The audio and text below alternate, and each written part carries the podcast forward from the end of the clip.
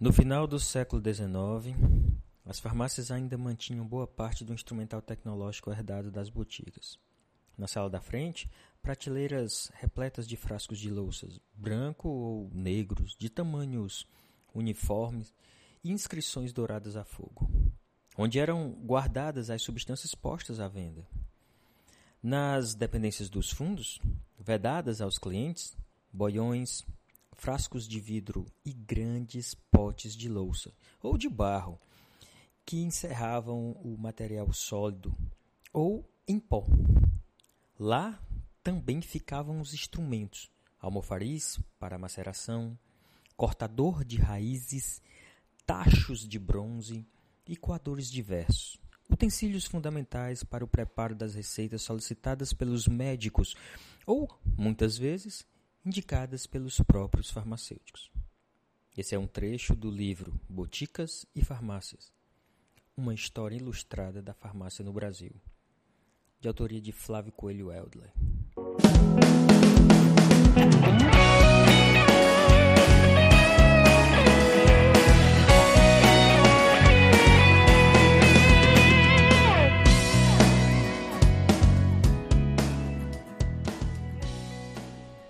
É isso aí, pessoal.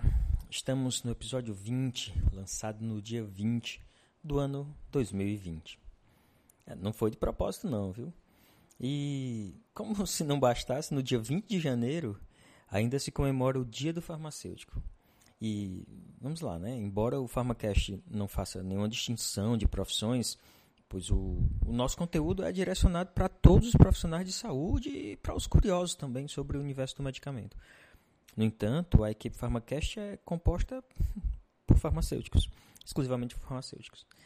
É, dessa forma, a gente não pode deixar passar a oportunidade de parabenizar nossos colegas de profissão. É, e, por conta disso, antes de iniciar, eu gostaria de prestar uma homenagem a esses colegas farmacêuticos, abrindo o episódio com o, o poema Papel do Farmacêutico, de Monteiro Lobato.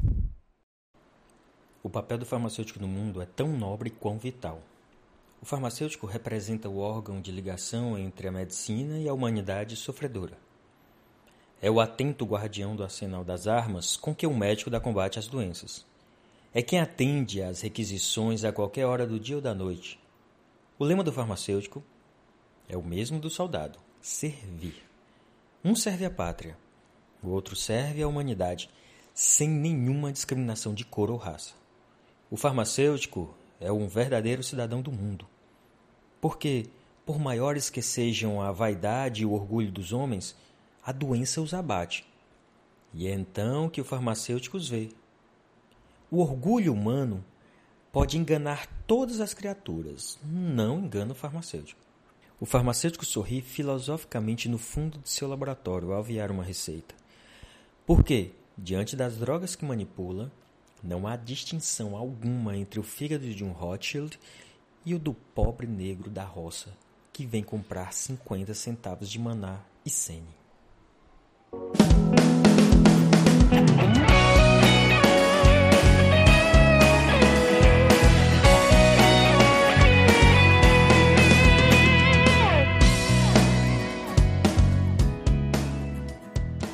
Olá pessoal, estamos aqui reunidos mais uma vez em mais um episódio do PharmaCast, agora o episódio número 20. Eu sou Pablo Farias. Ana Luísa Martã e Alice Araruna. E esse é o PharmaCast.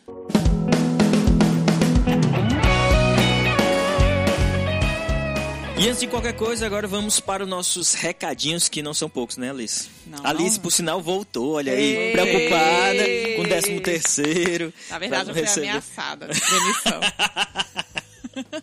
Quem vê até Assim, pensa que alguém alguma coisa.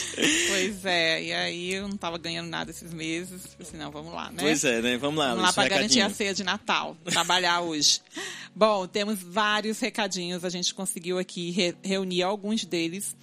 E dessa vez, muitas pessoas mandaram o local, a- né, no caso a cidade e a profissão, como a gente sempre estava pedindo, e fica bem legal a gente saber aqui a extensão do Pharmacast no Brasil e no mundo, né?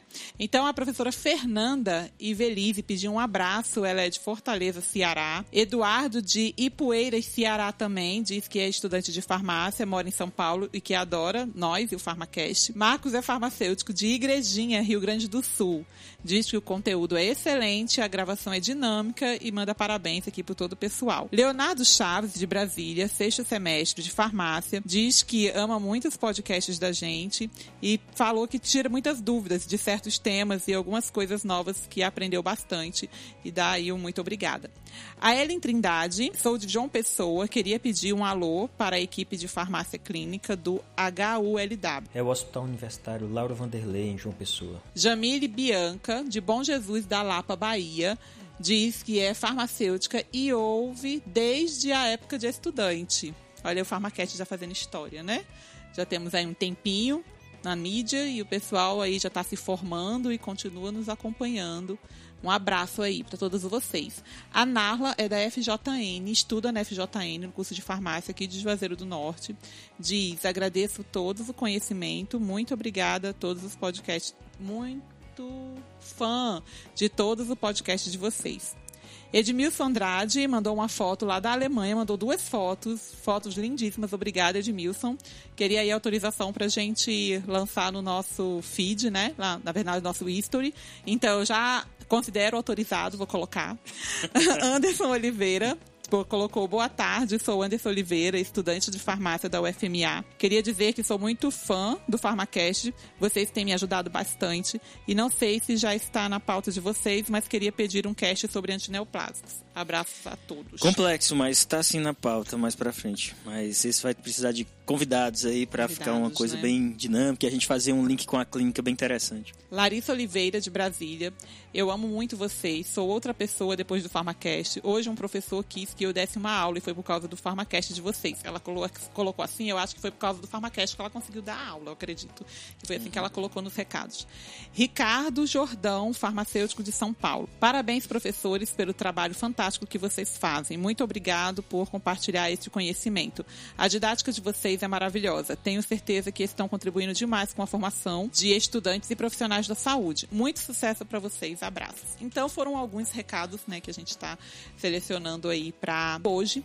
Lá no History a gente falou um pouco sobre o número de ouvintes. Na verdade, o número de seguidores, ouvintes são bem mais do que isso. Nem todos seguem a gente no, no Instagram. Mas a gente atingiu a marca aí de 3 mil, os 3K, já passamos desta marca. E lançamos lá uma perguntinha, uma enquete de qual brinde vocês gostariam de ganhar agora para a comemoração desses 3K, né? Então, muitas sugestões foram dadas e a grande, a maioria e esmagadora das sugestões foi uma camisa com o símbolo do Pharmacast. A gente tá vendo aí, talvez, como vai ser, né, Pablo? É, vê se a gente não faz só com o símbolo, não. Vamos ver, não, trabalhar nada no daquela arte, coisa só branca coisa... e o símbolo, não, né? Não, não, não. não. A gente tá vendo aí. Fazer um negocinho mais legal. Uma coisinha legal. Pessoal. Aí quando a gente tiver essa arte, alguma coisa desse tipo, a gente já coloca e abre o sorteio, né? Ah, e quem ganhar tem que bater uma foto com a camisa, hein? Isso, e quem ganhar se compromete em bater uma foto com a camisa, mandar pra gente, a gente colocar, divulgar lá, não só no History, colocar no feed, pra registrar. Correto? Cadê o Emerson? Certo? É, Emerson era que Emerson a... vai tentar. É, vai enlouquecer de novo marcando todo mundo. Emerson vai marcar todo mundo. Vocês têm um concorrente forte aí, Eu viu? não Pra sei ganhar o que, essa que ele camisa. pediu, qual era o assunto que ele pediu, a chance de participar de uma de uma gravação, sortear uma gravação, era uma coisa assim. ele botou É, era, coisa era um tema também, era uma Sortear, possibilidade também, né? é, Sortear a sortear participação uma num episódio. participação num, pe- num episódio. Foi ele, eu não sei qual foi o contexto que ele colocou isso, mas parece que era nessa questão aí dos brindes. Quem sabe um dia dá pra organizar também aí a participação. A gente tem que ver algo que possa fazer à distância, né, Pablo? É, com certeza. Porque vai dar abrir a a todo oportunidade de todo a mundo gente pode fazer à participar. distância, não tem problema. Mas no futuro, não vamos prometer nada disso É, agora não. agora não, calma. agora é a camisa. Camisa. Quem sabe pros 10k, É. né? É, só depende de vocês viralizar isso aí.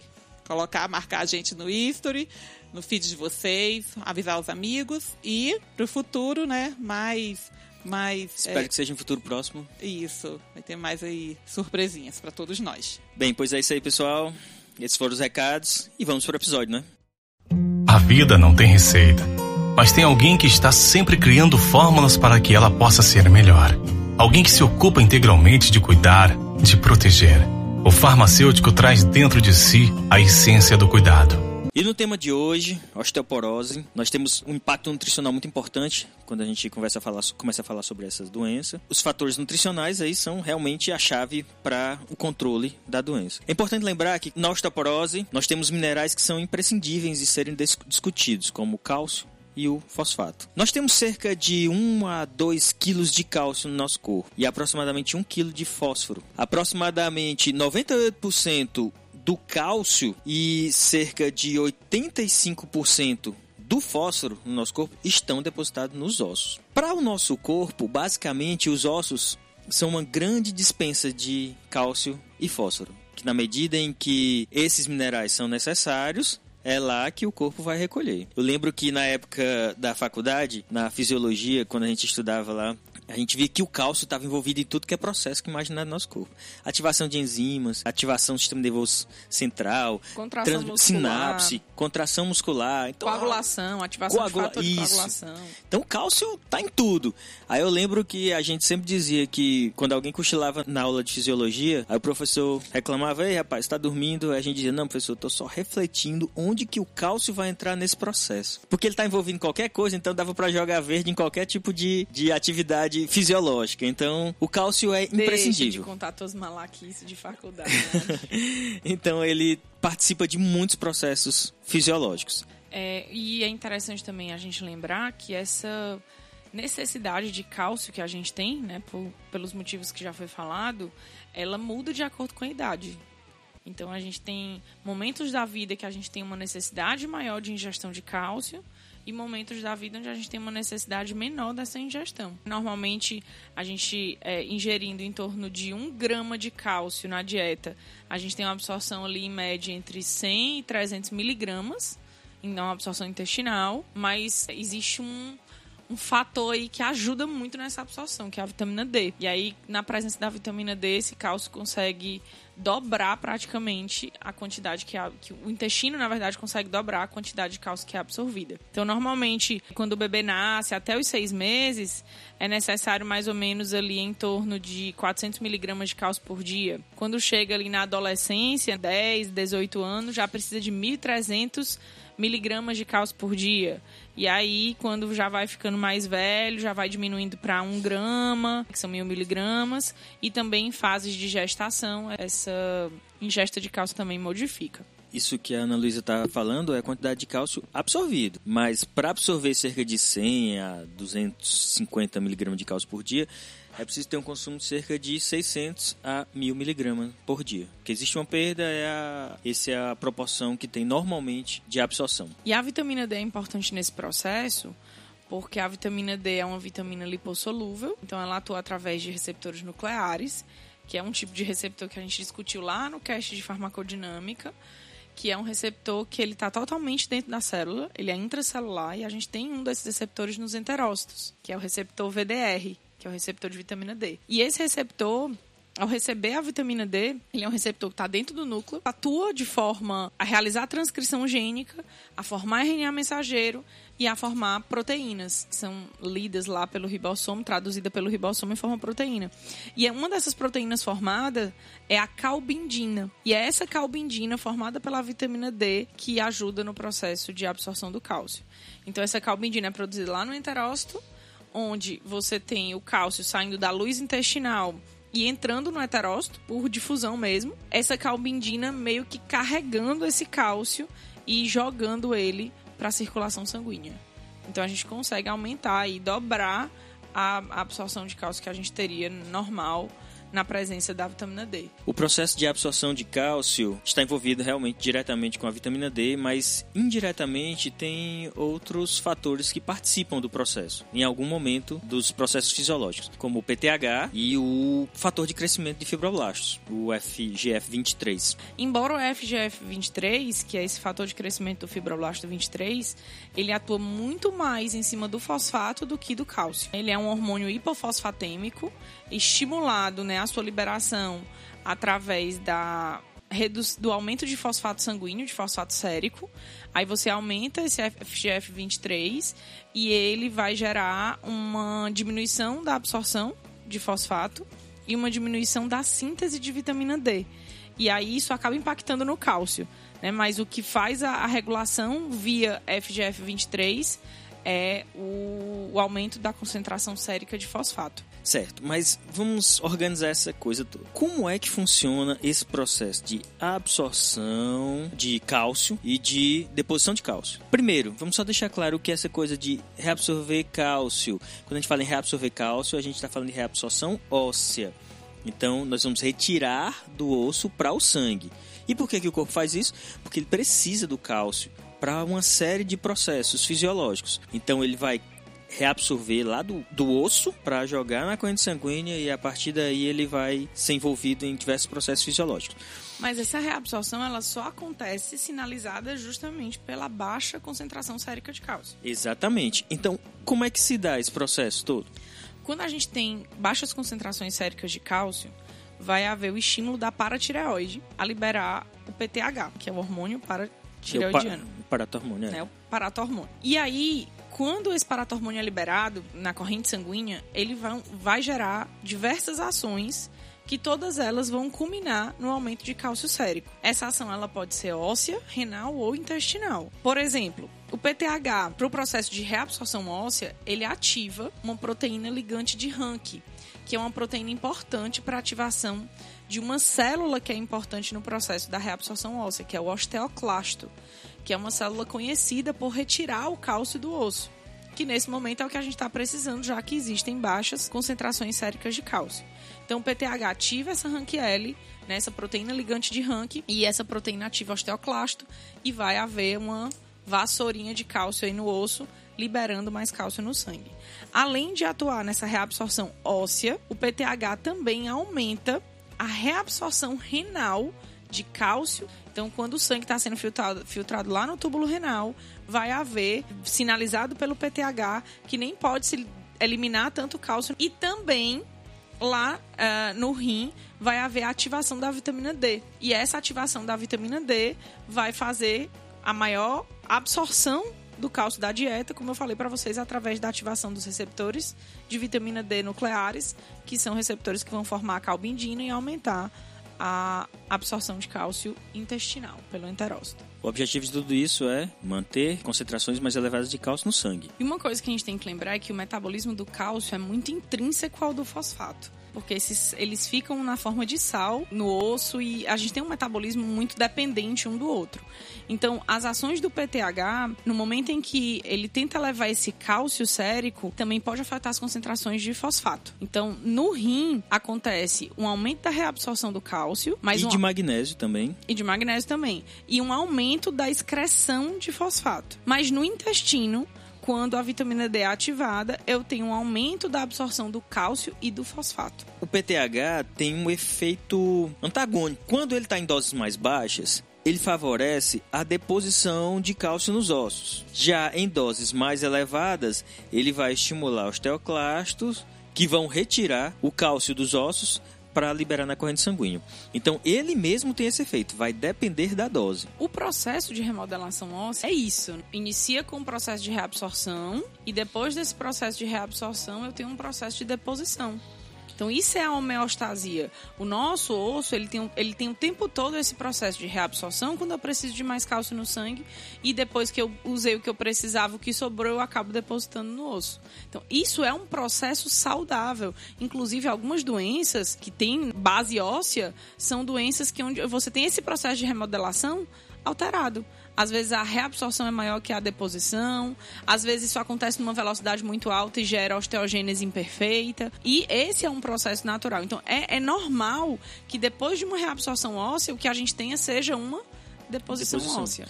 O próprio cálcio que vai se acumular no, na corrente sanguínea vai sinalizar que é momento de ele voltar a ser depositado nos ossos. Esse processo ocorre via é, fatores de crescimento semelhante à insulina, o GF1, por exemplo, que é um dos sinalizadores desse processo. Então, olha, está na hora de voltar a remodelar os ossos. Mais um regulador importantíssimo nesses processos aí de absorção, deposição de cálcio e tudo mais é a vitamina D. Mas de onde ela vem? Ela é produzida ou é totalmente da alimentação? De onde a gente obtém vitamina D para que ela trabalhe nesses processos? Então, para a gente obter o metabólico ativo da vitamina D, ela pode ser proveniente tanto da vitamina D3 como da vitamina D2. A vitamina D3 para ser formada, ela é proveniente da 7-desidrocolesterol que está presente na nossa pele. Então, esse 7-DHC, para a gente resumir, quando absorve o foto do UVB, dos raios ultravioleta, ele promove, ele sofre, na verdade, a quebra fotolítica da ligação entre os carbonos 9 e 10 do anel B do ciclo pentano peridofenantreno. Quando e aí é o anel quebra, se quebra, ele não é mais o anel. Então. Já não é mais o anel. Só lembrando que esse anel é o que dá a característica dos hormônios esteroides, que a gente tem no colesterol, tem alguns hormônios sexuais, como testosterona, progesterona, cortisol, aldosterona, que já foram falados em outros casts. E quando esse anel é quebrado, então desconfigura essa característica aí dos Colesteróis. colesteróis. Então, temos agora uma nova molécula, que é chamada de pré-D3. E essa nova estrutura, ela é denominada de cercosteroide porque ela já não mantém mais as características iniciais dela. Na presença do calor, esse cercosteroide vai se tornar um precursor da vitamina D3, que é bastante termoinstável, né? E vai sofrer uma reação de isomerização, induzida por esse calor, assumindo uma configuração espacial mais estável. Uma vez formada o pré-D3, que é esse cercosteroide, essa estrutura ela é bastante instável ao calor. E como o calor ainda está presente, gente está considerando aqui a transformação desse metabólico ativo que inicia na presença dos raios ultravioleta. Então, uma vez que ele é instável, ele vai se converter agora em uma molécula mais estável, que é a vitamina D3, chamada colicalciferol, por meio de uma reação de isomerização. Então, essa configuração espacial mais estável da vitamina D3, do colicalciferol, formando essa molécula mais estável, é liberada para a corrente sanguínea e atinge o fígado. No fígado, ela vai sofrer a metabolização pelo complexo enzimático do citocromo P450, que é o CYP2R1, dando origem ao 25 hidroxicólicosferol, que é a 25 hidroxivitamina D. Ocorre uma reação de hidroxilação e agora ela pode ser destinada à formação do metabólico ativo realmente por meio da alfa-hidroxilase, da enzima alfa-hidroxilase, lá no rim, formando a 1-alfa-25 de hidroxivitamina D. Então, há todo esse processo, né, desde o 7 desidrocolesterol até o 1,25 de hidroxicalcitriol ou 1,25 de hidroxivitamina D, para que se tenha o metabólico ativo que realmente vai surtir efeito para contribuir com a absorção do cálcio temos precursores de vitamina D no nosso corpo, ele precisa ser ativado e para isso nós precisamos de um fígado que funcione adequadamente e o rim também que funciona adequadamente. E então, que se problemas hepáticos sol, e renais. também não resolve nada. Ah, e se Tem não pegar, pegar sol, sol. claro. Então tem que pegar sol. Agora, a pessoa tem que ficar quarando no sol lá todinha. Não. Qualquer parte do seu corpo que você pegue por alguns instantes, alguns minutos de sol, não muito intenso, óbvio, né? Senão outros problemas vão surgir, aí vai entrar no cast de quimioterapia, né? Depois. Então... Não, e isso é tão polêmico porque muitos endocrinologistas, eles dizem, inclusive, que o maior, o período realmente de raios ultravioletas que favorece essa conversão inicial é de 10 a meio-dia. Que é E um esse horário- onde é muito, né? É, é um horário muito prejudicial para o desenvolvimento de outros problemas de pele, como o próprio câncer de pele. Então fica naquele meio termo. O que que é menos ruim? A conversão ou a É porque você, a gente a esse precisa, horário? é, a gente precisa de uma radiação ultravioleta num comprimento de onda entre 290 e 315 nanômetros para que haja essa conversão. Isso é raio UVB, né? Raio VB. Esse comprimento de onda é mais ou menos esse horário, de Esse 10 a horário. meio-dia, que é o horário de maior incidência dos raios UVB. E aí você tem também uma diferença né, epidemiológica em regiões. Então a gente está numa região tropical onde a incidência desses raios é muito alta. Mas quando você vai mais para os polos, onde existem momentos do ano onde essa incidência é reduzida, você acaba tendo também uma diminuição na produção de vitamina D das pessoas que vivem nessas regiões. Como também já foi mostrado em alguns estudos que há uma diferença não na quantidade de produção, mas na velocidade de produção de vitamina D em pessoas de raças diferentes. Por exemplo, entre negros e caucasianos. O negro, por ter muita melanina, a melanina compete com raios UVB em relação ao o 7-DHC, que precisa disso para o processo de fotólise dele inicial. E aí não é que ele vá produzir menos vitamina D, mas ele demora mais para produzir essa vitamina D, precisaria estar exposto ao sol mais tempo para conseguir que essa conversão fosse feita com, com sucesso. Então a gente tem variações grandes aí. E hoje uma das principais queixas que se encontra em consultórios médicos é vitamina D baixa. Mesmo aqui em Juazeiro, que existe um sol só pra gente, a vitamina D da maioria das pessoas é baixa. Inclusive, aí o uso de protetor solar é. da Sociedade Brasileira de Endocrinologia até reajustar esses índices, porque as pessoas buscam muito, tentativa de reparo, de suplementar com vitamina D, porque acham que estão baixa, abaixo de 30, né? Está insuficiente. Foi arrastado para 20 agora. Né? Insuficiente, né? estão aí nesse processo Baixando. de ajuste. É para diminuir um pouco essa alerta desnecessária, às vezes, da população agora, em relação a isso. É, e agora uma coisa que é bem verdade, pelo o próprio dano que esses raios causam, né, como câncer de pele, a gente também anda muito protegido em relação a protetor solar, a gente não fica 20 minutos num sol de meio-dia parado na rua. Então, realmente, a gente não tem tanto esse, né, esse, essa exposição que é necessária para essa ativação. E aí hoje também a vitamina D tá uma vedete em vários outros processos, né? Em relação a doenças autoimunes, processo imunológico, ela também está sendo muito relacionada à, à, suplementação melhorar essas doenças que envolvem processos autoimunes. E só para a gente finalizar essa questão de vitamina D, a gente falou que tem a vitamina D2 e D3, há pequenas diferenças entre elas principalmente em relação à origem. A gente viu que a D3 ela está depositada já no seu precursor na pele. A D2 ela pode estar tá sendo originada da dieta, tanto também na membrana de plantas e fungos. E em relação à estrutura química, tem um, um, carbono a mais, no caso, na vitamina D2, um grupo metil extra e uma dupla ligação entre o carbono 22 e 23.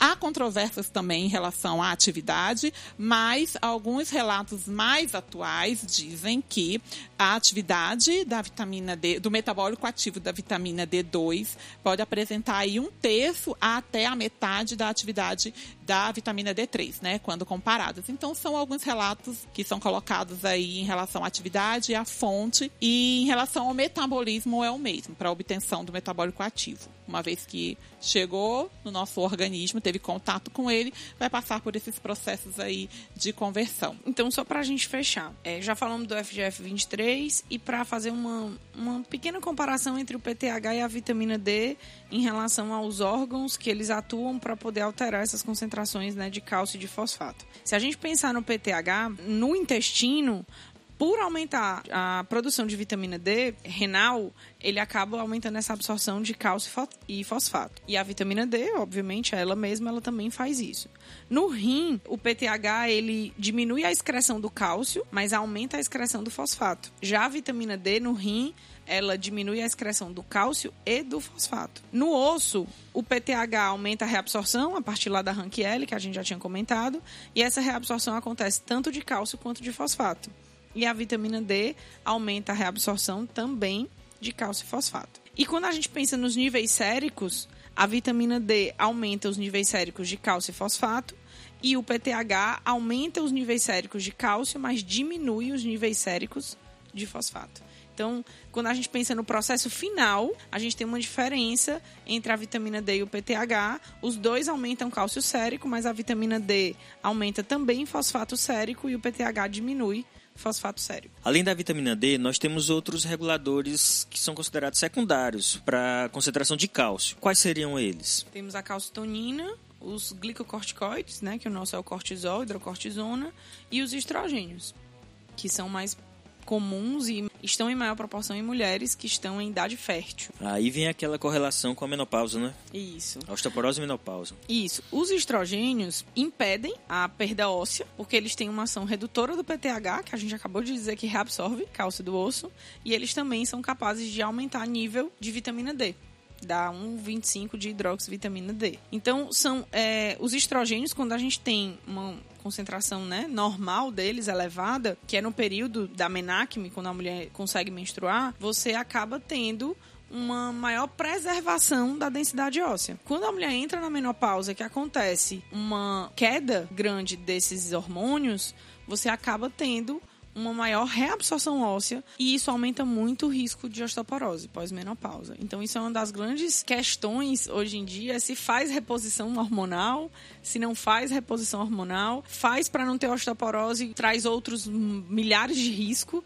Né, como risco proliferativo em, em, mama e útero, então aumento de risco de câncer de mama e útero, tromboembolismo, essa reposição ela traz alguns problemas mais sérios.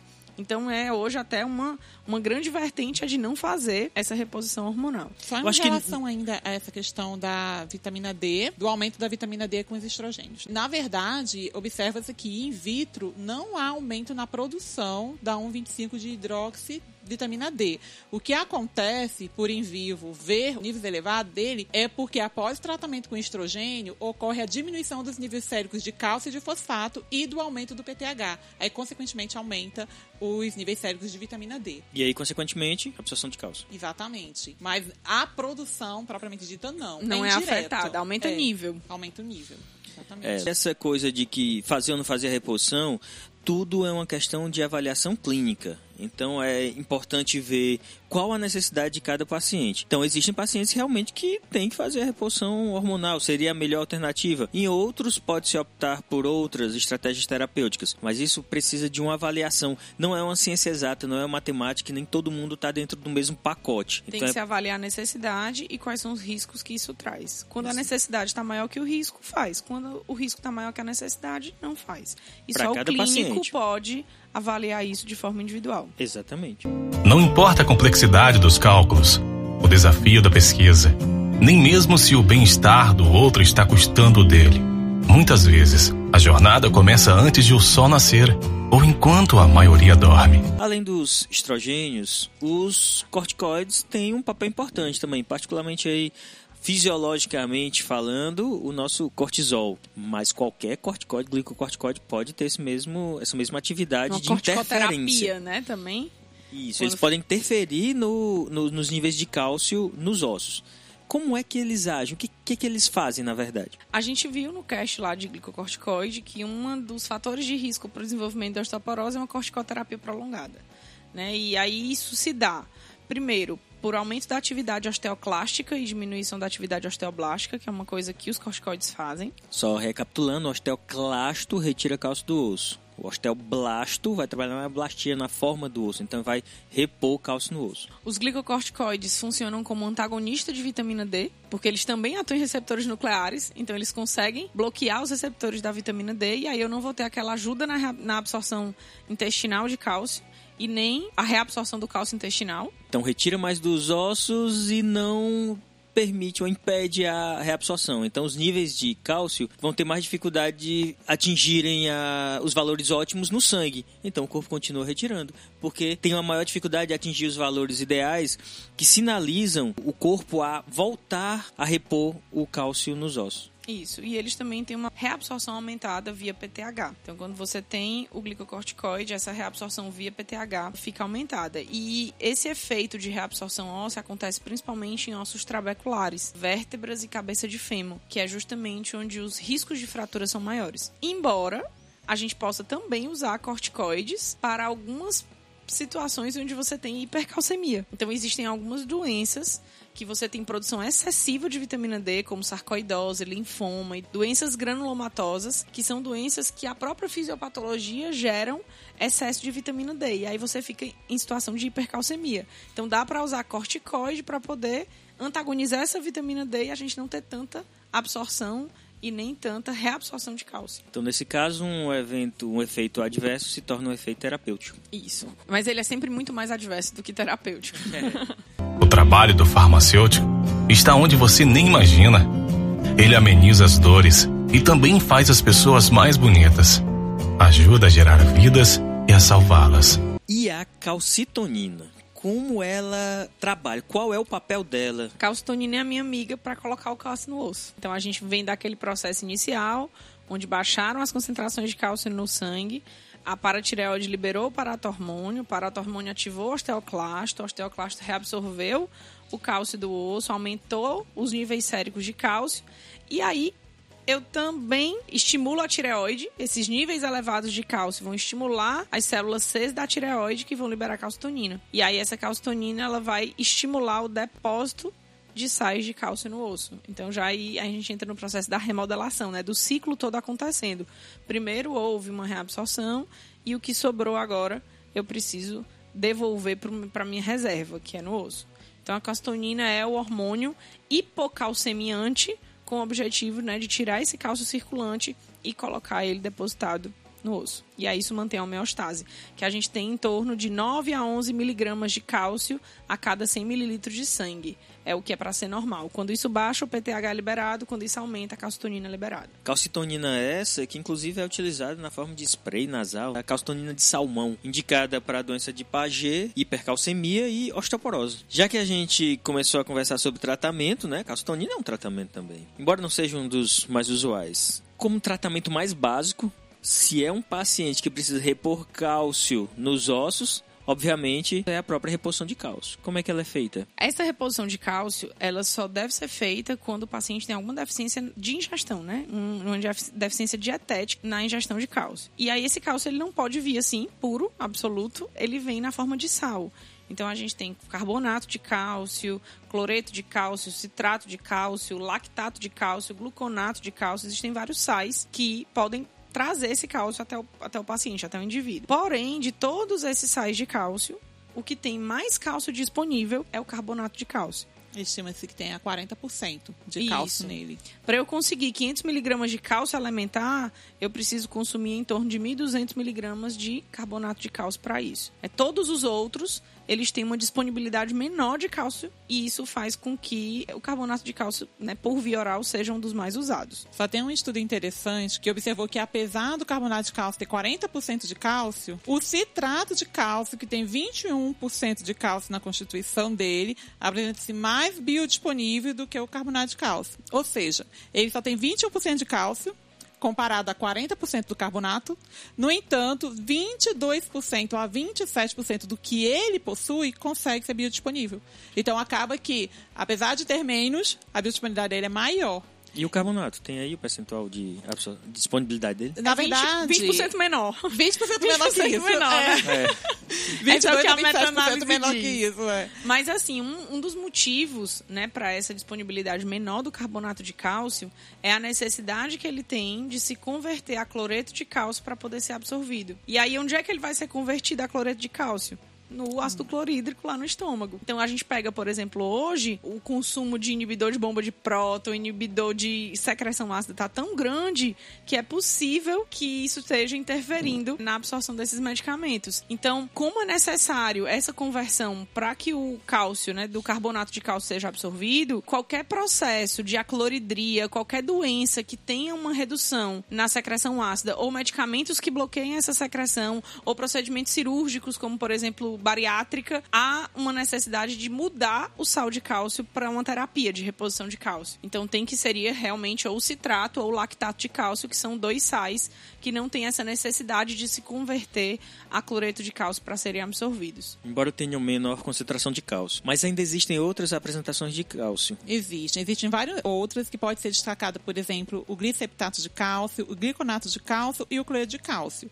No entanto, entre eles, o menos irritável para tratamento intravenoso, ou seja, o que menos irrita as veias é o gliconato de cálcio. Então, ele é utilizado mais na terapia. São moléculas altamente solúveis que permitiram, portanto, serem utilizadas em solução e a sua administração parenteral é intravenosa, devido a essa propriedade. Tudo bem, então a gente pode tratar a osteoporose utilizando o cálcio. Mas atualmente existem outros medicamentos que têm uma efetividade muito boa, têm resultados realmente relevantes no tratamento da osteoporose. E dentre eles, talvez os mais utilizados são os bifosfonatos ou bisfosfonatos, vai depender aí da literatura que vocês consultarem. Quem são eles, o que eles fazem, o que eles comem, como eles Globo vivem. Repórter dos bifosfonatos. Então, quem Bom. são os bisfosfonatos? Eles são análogos químicos da substância endógena ácido pirofosfórico. Esse ácido pirofosfórico ele se encontra no organismo na forma de pirofosfato e é um inibidor natural da reabsorção óssea. No entanto, este ácido se configura como a ligação de dois pirofosfatos com um oxigênio, né? Então esse oxigênio ele fica ali disponível para ser hidrolisado facilmente. Portanto, não era viável sintetizar o ácido pirofosfórico para ter uma atividade de reabsorção óssea e por isso foi desenvolvidos os análogos bisfosfanatos com a substituição do oxigênio por um carbono. Isso tornou a molécula altamente estável, não degradável enzimaticamente, com uma meia-vida biológica consequentemente bem maior e suficiente para influenciar o metabolismo ósseo da forma como se era desejado. Essas moléculas apresentam dois radicais. O radical 1, ele fornece atividade dos, dos bifosfanatos pelos cristais ósseos. E foi observado que a hidroxila era o principal substituinte que promovia esse aumento de afinidade. Portanto, todos os recentemente desenvolvidos, eles apresentam a hidroxila no radical 1. No radical 2, ele é responsável pela potência e atividade farmacológica. Tanto que o aumento do, do número de carbonos presentes na radical 2 aumenta a potência desses medicamentos. A relação ainda estrutura-atividade não foi totalmente esclarecida. Unicamente foi observado que o aumento do número de carbonos aumentava a potência. E, portanto, foi visto que, não, sei se pode se dizer novas gerações. Pode, Ana, falar sobre gerações? Pode, Porque teve uma pode. primeira geração. Primeira, segunda e terceira geração. Uma segunda geração, onde já tinha, inclusive, a amina, que também atribui-se a ela um aumento dessa, dessa afinidade e uma terceira geração com um número de carbonos um pouco maior na cadeia lateral, que apesar de estar presente em grande quantidade, ainda permite a manutenção de alto grau de hidrofilia dessas moléculas. Isso explica o fato delas serem tão pouco biodisponíveis, tão pouco absorvida, porque são altamente hidrossolúveis. Mas ainda assim, o pouco que é absorvido é suficiente para ter a atividade terapêutica desejada. É claro que existem algumas situações que essa absorção pode ser ainda mais comprometida. Com moléculas altamente ionizáveis e que estão ávidas por reações com cátions presentes em alimentação, provenientes da dieta e, portanto, fazer a administração desse medicamento se faz necessário um jejum. Algumas referências falam de meia hora, outras falam de uma hora. Para quê? Para não ter a interferência desses alimentos com reações que quelam, reações de quelação com elas, inclusive com cálcio, alumínio, ferro e qualquer outro metal presente nesses interferentes aí dessa dieta. E a história de que a água mineral pode interferir na absorção de alguns deles? Vem exatamente pela alta concentração de cálcio presente na água mineral. Então, recomenda-se que seja tomada com água filtrada, não mineral, para evitar a possibilidade do bisfosfonato quelar com o cálcio presente na água. É, é importante porque esses a gente está falando de medicamentos que já têm uma biodisponibilidade baixa. Aí você Menos de utiliza- 10% dele é Menos de 10%. absorvido. Então, isso é muito baixo. E seria talvez inviável para vários medicamentos. É porque não tem muita alternativa terapêutica, ainda não resolveram esse problema da biodisponibilidade. Mas a gente tem um medicamento de baixa biodisponibilidade, quer dizer, dificuldade de absorção para chegar na corrente sanguínea. Então, qualquer interferência no alimento, por menor que seja, vai ter um impacto no resultado final. Ah, agora sim, mesmo a questão da água mineral, né? O ideal é que seja água filtrada. O ideal é que ela seja tomada em jejum e o paciente permaneça em pé por pelo menos meia hora, 40 minutos após a ingestão. E os principais efeitos adversos que os bifosfonatos causam é irritação, desconforto, na verdade, no trato gastrointestinal, azia, esofagite, diarreia, dores abdominais. E isso parece estar envolvido com os bifosfonatos devido a eles impedirem a cicatrização estomacal.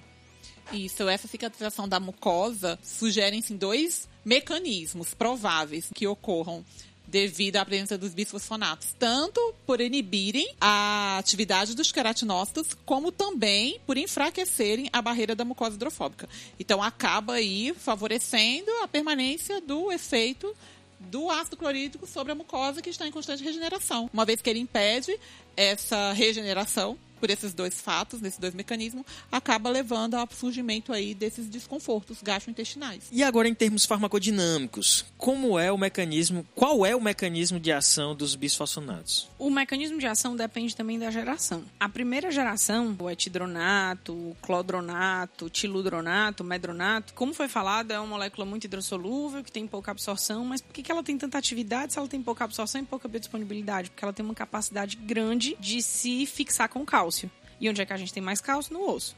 Então, essa capacidade de fixação com o cálcio faz com que, embora a biodisponibilidade seja baixa, você tenha na região do osso, principalmente o osso que está em remodelação, eu tenho uma grande quantidade de bifosfonato ali. E como é que essa primeira geração funciona? Que é aquela geração que não tinha aminas, nem aminas cíclicas, nem aminas terciárias, ou secundárias, ou primárias. E aí, essa primeira geração, ela funciona assim, ela entra no osteoclasto. Então, o bifosfonato entra no osteoclasto. Lá dentro, ele é metabolizado a um análogo de ATP e é como se eu tivesse uma explosão energética dentro do osteoclasto e ele morre. Então, a primeira geração funciona desse jeito. A partir da inserção da amina, seja ela cíclica ou não, a gente chegou a ter um mecanismo adicional, eles fazem essa mesma coisa que a primeira geração faz, essa metabolização análogo de ATP, mas a segunda e a terceira geração elas vão afetar a via da biossíntese do colesterol, que é a via do mevalonato, que é a mesma via que a gente vai citar também no cast de dislipidemias. Né? Quando a gente fala das estatinas, a gente tem ali elas atuando na mesma via. E o mecanismo de ação dos bifosfonatos de segunda e terceira geração é inibir uma enzima chamada farnesil difosfato sintase, que essa enzima é responsável pela transformação do geranil de fosfato no farnesil de fosfato, que é um metabólito importante para uma reação chamada prenilação de proteína, que é uma reação essencial para a atividade osteoclasta. Tá, osteoclástica. E o que é uma prenilação? Então, a prenilação de proteína é quando se transfere uma molécula hidrofóbica para a proteína. E isso, consequentemente, aumenta a hidrofobicidade dela e favorece a ligação dessa molécula com a membrana da célula. Que dessa molécula que no caso é o osteoclasto, né? Dessas essa prov... membrana de células de células, exatamente.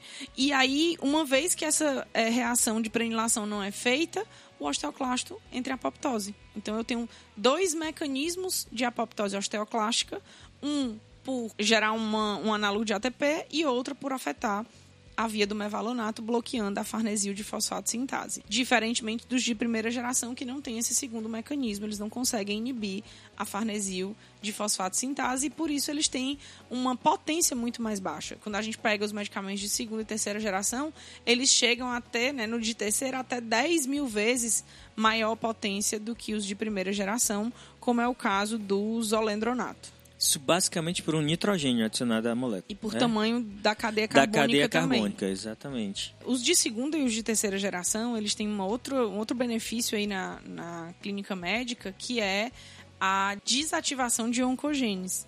Então, tanto os bifosfonatos de segunda como terceira geração, eles podem ser utilizados para evitar metástase ósseas. Então, câncer de próstata, câncer de pulmão, que tem como principal predileção a metástase óssea pode ser usado como profilaxia aos bifosfonatos por causa dessa desativação de oncogenes e menor risco de ocorrer essas metástases. É uma outra utilização além da osteoporose, doença de Paget também, que é usado os bifosfonatos. São usados os bifosfonatos.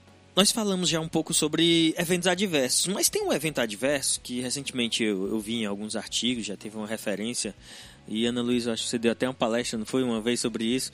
Me compromete é... não, mas foi. que é sobre a influência dos bisfosfonatos na ocorrência de osteonecrose mandibular. Os bifosfonatos, principalmente os de segunda e terceira geração, têm essa possibilidade maior e principalmente os de terceira, que são por via endovenosa. Por exemplo, o zolendronato é usado uma vez no ano ele é tão potente que se usa uma vez no ano intravenosa. Então, a maioria dos casos de osteonecrose mandibular, elas acontecem com essa administração intravenosa do zolendronato. A administração oral já é menos comum, mas também pode acontecer. A osteonecrose mandibular pode acontecer maxilar também, mas é mais comum mandibular. Acontece também, já foi relatada essa osteonecrose com ossos aqui na região do ouvido. Inclusive, isso é um dos motivos pelo qual existe uma recomendação aí de dar, é chamado drug holiday, que é umas férias para o medicamento após cinco anos de uso, porque você aumenta muito a chance do desenvolvimento da osteonecrose mandibular, da nefrotoxicidade e de fratura de fêmur. Então, embora ele diminua a reabsorção óssea em algumas regiões, acaba aumentando a reabsorção óssea em outras regiões. Isso é importante porque no SUS isso acontece com muita frequência. Às vezes o paciente não entende por que, que a gente tem que interromper o tratamento ou reavaliar pelo menos o tratamento após cinco anos. Isso explica o motivo da gente fazer isso, entendeu? E a questão da osteonecrose, né, especificamente, uma das possibilidades dela acontecer é por uma diminuição de angiogênese na região. Então você tem uma diminuição de fluxo sanguíneo na região e essa supressão osteoclástica tão profunda que os bifosfonatos causam é como se imagina a região né, da boca, da maxila, da mandíbula, onde você acaba tendo ali microlesões o tempo inteiro pelo próprio processo de mastigação. Você tem uma microbiota que está localizada ali naquela região e que pode, de, por algum motivo, chegar no osso e você é como se você não tivesse ali uma defesa óssea. Associada a essa diminuição de, de fluxo sanguíneo, você acaba tendo um baixo risco de, de cicatrização a essas microlesões e o risco de osteonecrose. E aí realmente é bastante comum, principalmente com os que são utilizados para inibir metástase óssea, que é o zolendronato. E é interessante que na odontologia, por exemplo, quando você vai fazer procedimentos onde é necessário uma osteointegração, né, pós-procedimento, como é o caso, por exemplo, dos implantes, o paciente que faz uso de bifosfonato ou que fez uso em muito pouco tempo é contraindicada a realização desses procedimentos. Porque, como a supressão osteoclástica é tão grande, o processo de remodelação óssea não está acontecendo e o processo de osteointegração no pino do implante com o osso que o paciente tem, muitas vezes não vai acontecer. E aí o risco de osteonecrose e perda do implante é grande. E aí lembrando que já foi, tem alguns trabalhos que mostram, né, por essa fixação que os bifosfonatos têm no, no cálcio e no osso, você consegue encontrar é, resíduos de bifosfonatos mesmo após 10 anos o paciente ter parado de tomar. Então ele tem uma retenção no corpo, embora baixa absorção e biodisponibilidade, uma retenção muito grande no corpo. Baixa de biodisponibilidade, mas uma distribuição assim impressionante, né? Isso, no osso. Um depósito no osso. De é. deposição. Mas, é, mas isso é natural. Praticamente todo medicamento ou toda substância que tem uma tendência a se depositar no osso, ela tem uma dificuldade de sair. De sair. Acontece Exatamente. muito com a intoxicação por alguns metais. O chumbo, por exemplo, pode demorar até 92 anos para sair dos ossos. E aí, Eita, agora pegou a história da tóxico. Mas é interessante porque o chumbo, ele pode se depositar no osso na forma de fosfato de chumbo. E aí, uma das formas de você minimizar a intoxicação pelo chumbo para eliminar esse chumbo é dar PTH. Porque o PTH faz Exatamente. a reabsorção, tira esse chumbo e você faz, bota um agente quelante para poder eliminar pela urina. Isso, então você vai. Porque o chumbo é confundido com cálcio no Isso. corpo. Aí ele faz esse mimetismo. Então o PTH vai retirar cálcio, mas na verdade ele retira ele chumbo. Ele retira o chumbo, coloca já... no sangue. Isso, coloca no sangue. Já que ele foi pro sangue, o que, que a gente faz? Tem que eliminar. Como? Com agente quelante, né? O, aí Mercaprol, vai... Mercaprol, EDTA, EDTA, cálcio, então vai. Mas aí foi um, lapso da tóxico foi. dentro da, do FormaCast. Mas é isso aí, isso tem tudo a ver com a osteoporose, tá dentro desse processo também aí. Na maioria das vezes, nem percebemos. Mas o trabalho do farmacêutico está lá, no alimento que chegou com qualidade à sua mesa, no resultado daquele exame que você esperava ansioso. E se as pessoas estão conseguindo aproveitar o que é mais importante: a vida. E o haloxifeno? Agora, saindo dos bisfosfonatos, o haloxifeno, como que ele age? O haloxifeno é um modulador dos receptores de estrógeno. Aí seria uma alternativa que a gente teria em relação a fazer a reposição hormonal com o próprio estrogênio. Ele é um modulador do receptor, então ele mimetiza o que uh, o estrogênio faria no osso e ele tem uma vantagem em relação à reposição hormonal, que é ele é destituído do efeito proliferativo de mama, sob mama e útero. Então ele não aumenta o risco de câncer de mama e câncer de útero, que é uma das principais coisas ruins quando se faz na a reposição hormonal. Embora esse efeito ele de fato não tenha, mas ele também aumenta o risco de tromboembolismo que a reposição hormonal na menopausa também faz. Então, muitas vezes o haloxifeno é utilizado para poder minimizar o risco de osteoporose em mulheres pós-menopausa. Normalmente utilizado uma vez ao dia, previne as fraturas vertebrais em mulheres que estão pós-menopausa. Como efeito adverso, ele tem o tromboembolismo, né, que é um dos mais sérios, mas de forma geral, mais simples, ele dá um pouquinho de edema, cãibra, rubor facial e não pode ser utilizado em mulheres que têm um antecedente de tromboembolismo, que estejam em idade fértil ou que estejam grávidas. Então é sempre pós-menopausa. Alicia, a estrutura do haloxifeno tem algumas curiosidades, não é? Que aí deixa ela, vamos dizer, uma molécula muito bem planejada. Foi. Ela foi desenhada numa forma em que ela tivesse uma região específica para as atividades moduladoras no receptor, que é a região do benzetil, que é a região do benzotiofeno, e tem uma região lateral básica responsável pelas propriedades antagonistas do composto. Então, uma única molécula consegue tanto fazer a atividade antagonista como a atividade moduladora do receptor. Então, foi desenhada com essa característica bem interessante. E em relação às propriedades farmacocinéticas, tem-se uma um metabolismo de primeira passagem muito alto, então apenas 2% dessa molécula atinge né, a corrente sanguínea. E esse metabolismo se dá por uma conjugação, uma reação de segunda fase, que é a glicuronidação. Então, é baixa a biodisponibilidade, no entanto, ela provavelmente tem uma potência elevada, né? Porque em 2% ela tem atividade do jeito que ela apresenta, muito bem desenhada, muito bem organizada essa estrutura. Quem atua em 10 áreas e 135 especialidades diferentes merece ser valorizado por fazer tudo isso acontecer com tanta dedicação. Existe um tratamento agora bem mais recente que tem ganhado uma, um, um destaque, que é a teriparatida. Como é que ela funciona? Acho que os dois próximos medicamentos que a gente vai falar, que é a teriparatida e o denosumab, são medicamentos para osteoporose grave. Então, não são primeiras e segundas escolhas, é já quando a situação não consegue responder aos tratamentos de base. A teriparatida, ela só existe por via parenteral, ela por via subcutânea, parece uma canetinha de insulina. E ela é um análogo do PTH. Ah, Pronto, então deixa eu só aproveitar e me vai, livrar aproveita. logo dela aqui, porque ah. para o pessoal já saber que é um análogo do PTH, não vai ter o que eu falar muito da molécula, porque ela é um, um fragmento recombinante de um aminoácido. Então, gente, é amina e ácido, só isso. Prática. Bom, então ela é um análogo do PTH. E aí é até um pouco contraditório a gente pensar que um análogo do PTH vai ser utilizado no tratamento da osteoporose se a gente viu lá no começo que o PTH é o hormônio que reabsorve o cápsula do osso. Né? Mas quando ele é usado em doses baixas, como foi falado pelo Pablo no começo, ele acaba ativando os osteoblastos.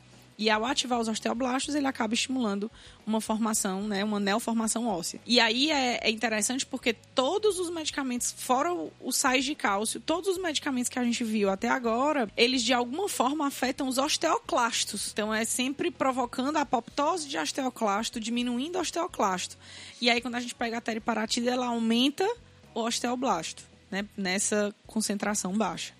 E aí você vai ter um aumento da formação óssea nas superfícies, principalmente trabeculares e cortical, e isso diminui muito o risco de fratura, que é uma uma das principais riscos que a gente tem na osteoporose grave. Mas como os bifosfonatos, eles também têm que ter férias, só que as férias deles são mais cedo. As férias deles é depois de dois anos de uso, porque aumenta muito o risco de osteosarcoma, câncer ósseo. E aí também não deve ser utilizado em crianças, os bifosfonatos também não devem ser utilizados em crianças, porque você não sabe o dano que isso pode causar sobre o esqueleto que está em formação. E o valor, Pablo, como é que tu é, que é todo envolvido nos bem preços? Baratinho. Bem caro, né? Vai para mais de dois mil reais uma... Uma ampola, uma, né? Uma ampola dessas aí. Mas é um tratamento em última escolha, é, é o que tem e ele é bastante efetivo, mas... Tem o inconveniente de ser uma via subcutânea, né? Mas das de, parenterais é a melhorzinha. É. Das parenterais é, porque... é diário a administração? É, diário sim. E aí o que torna mais um inconveniente por ele se injetar e ainda ser de administração diária. diária. Super caro. E os relatos de reações adversas são cãibras, principalmente nos locais onde ele é administrado, que geralmente é coxa ou abdômen. E tem que fazer o rodízio, né? Tudo que a administração. A subcutânea sempre subcutânea tem que fazer o rodízio. Sempre fazer né? o rodízio. Então, e lembrando sempre a interrupção no máximo em dois anos de tratamento. Não deve ultrapassar dois anos de tratamento. Ser farmacêutico é inspirador é proporcionar saúde com o corpo e bem-estar para a alma. É abrir portas para que as pessoas possam abrir mais sorrisos. A vida é muito valiosa. Bem, depois dos anos 2000, quando as terapias de DNA recombinante explodiram e os laboratórios começaram a descobrir que era, não era tão complexo desenvolver um tratamento mais específico utilizando é, a produção, através da produção de imunobiológicos, vários medicamentos começaram a surgir para diversas doenças, particularmente para o câncer. Mas a osteoporose também tem um, que é um, um desses medicamentos que tem bastante eficácia, que está na linha aí dos imunobiológicos. É o denosumab. Ele é um anticorpo monoclonal e ele atua se ligando na RANQ-L, na proteína ligante de RANQ, que é aquela proteína que o PTH ativa para poder ativar o osteoclasto, que vai causar reabsorção óssea. Então, se essa proteína está impedida, acaba que você não tem como ativar esse osteoclasto e a reabsorção óssea também não vai acontecer. Então, ela tem um, ele, é, o denosumab ele tem uma eficácia semelhante aos bifosfonatos, né, em termos de eficácia de tratamento, e ela é aprovada para osteoporose pós-menopausa e câncer de próstata e mama, que são os cânceres que têm principalmente metástase óssea. Ele é subcutâneo também, a maioria desses imunobiológicos né, não, não tem por via oral, a maioria, não vou dizer todos, mas a maioria, ou é subcutâneo ou é infusão. E ele é subcutâneo, mas aí ele tem uma posologia mais tranquila em relação à teriparatida. Ele é uma, uma injeção a cada seis meses. E embora, como o Pablo falou, seja uma terapia bem direcionada, isso minimiza os efeitos adversos né, e a interação com outros sistemas, mas pensando nesses anticorpos monoclonais, a gente acaba sempre tendo uma alteração do sistema imunológico, aumento do risco de algumas infecções, né? E aí é uma coisa que, que precisa ser levada em consideração. E o denosumab, como os bifosfonatos, também aumentam o risco de osteonecrose mandibular. Tá? Você acaba tendo só supressão óssea e o processo de renovação óssea não acontece, e aí também aumenta o risco de fratura, osteonecrose mandibular e fratura. É, lembrando que o osteoclasto, embora ele retire cálcio, o processo de retirada e liberação de cálcio no sangue é um sinalizador para uma posterior reposição de cálcio. Mas quando essa, essa redução é muito grande, você acaba não tendo esse processo de remodelação óssea. Exatamente. E aí as fraturas, né, começam a acontecer. Aí acontece justamente o contrário do que você esperava. Exatamente. E em relação ao custo do tratamento, como tudo que envolve uma tecnologia acaba agregando valor ao produto, o denosumab também é um medicamento caro, ele varia aí dependendo do laboratório pode variar, né, o, o, preço, mas tem uma faixa de 600 a 1.600 reais aproximadamente. No entanto, como o tratamento se dá com intervalos mais espaçados, né, no caso são seis meses, não foi Ana que você até repassou, acaba ficando mais barato do que o tratamento ali com a teriparatida, que era diária e também bastante cara. Então tem que verificar também essas questões, né? Tudo isso é bem avaliado o caso, o problema, no caso a doença, o medicamento, o preço, tudo está sendo levado em consideração no momento em que vai estar tá sendo utilizado aí um critério do tratamento, né, um critério de escolha. E nas mãos do farmacêutico, ela vale muito mais. Parabéns, farmacêutico.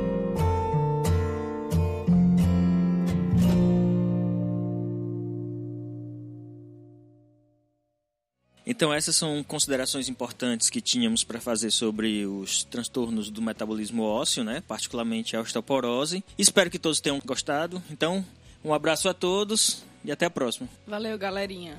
Quem até entender, a... Marvel. Ah, é, né? até a próxima, pessoal. Tchau, tchau.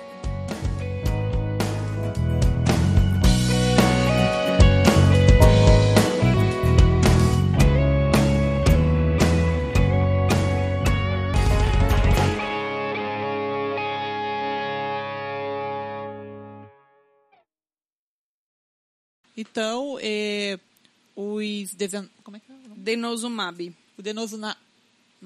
O deso de... Denosumab. O denosumab. denosumab. É porque deso... denosumab.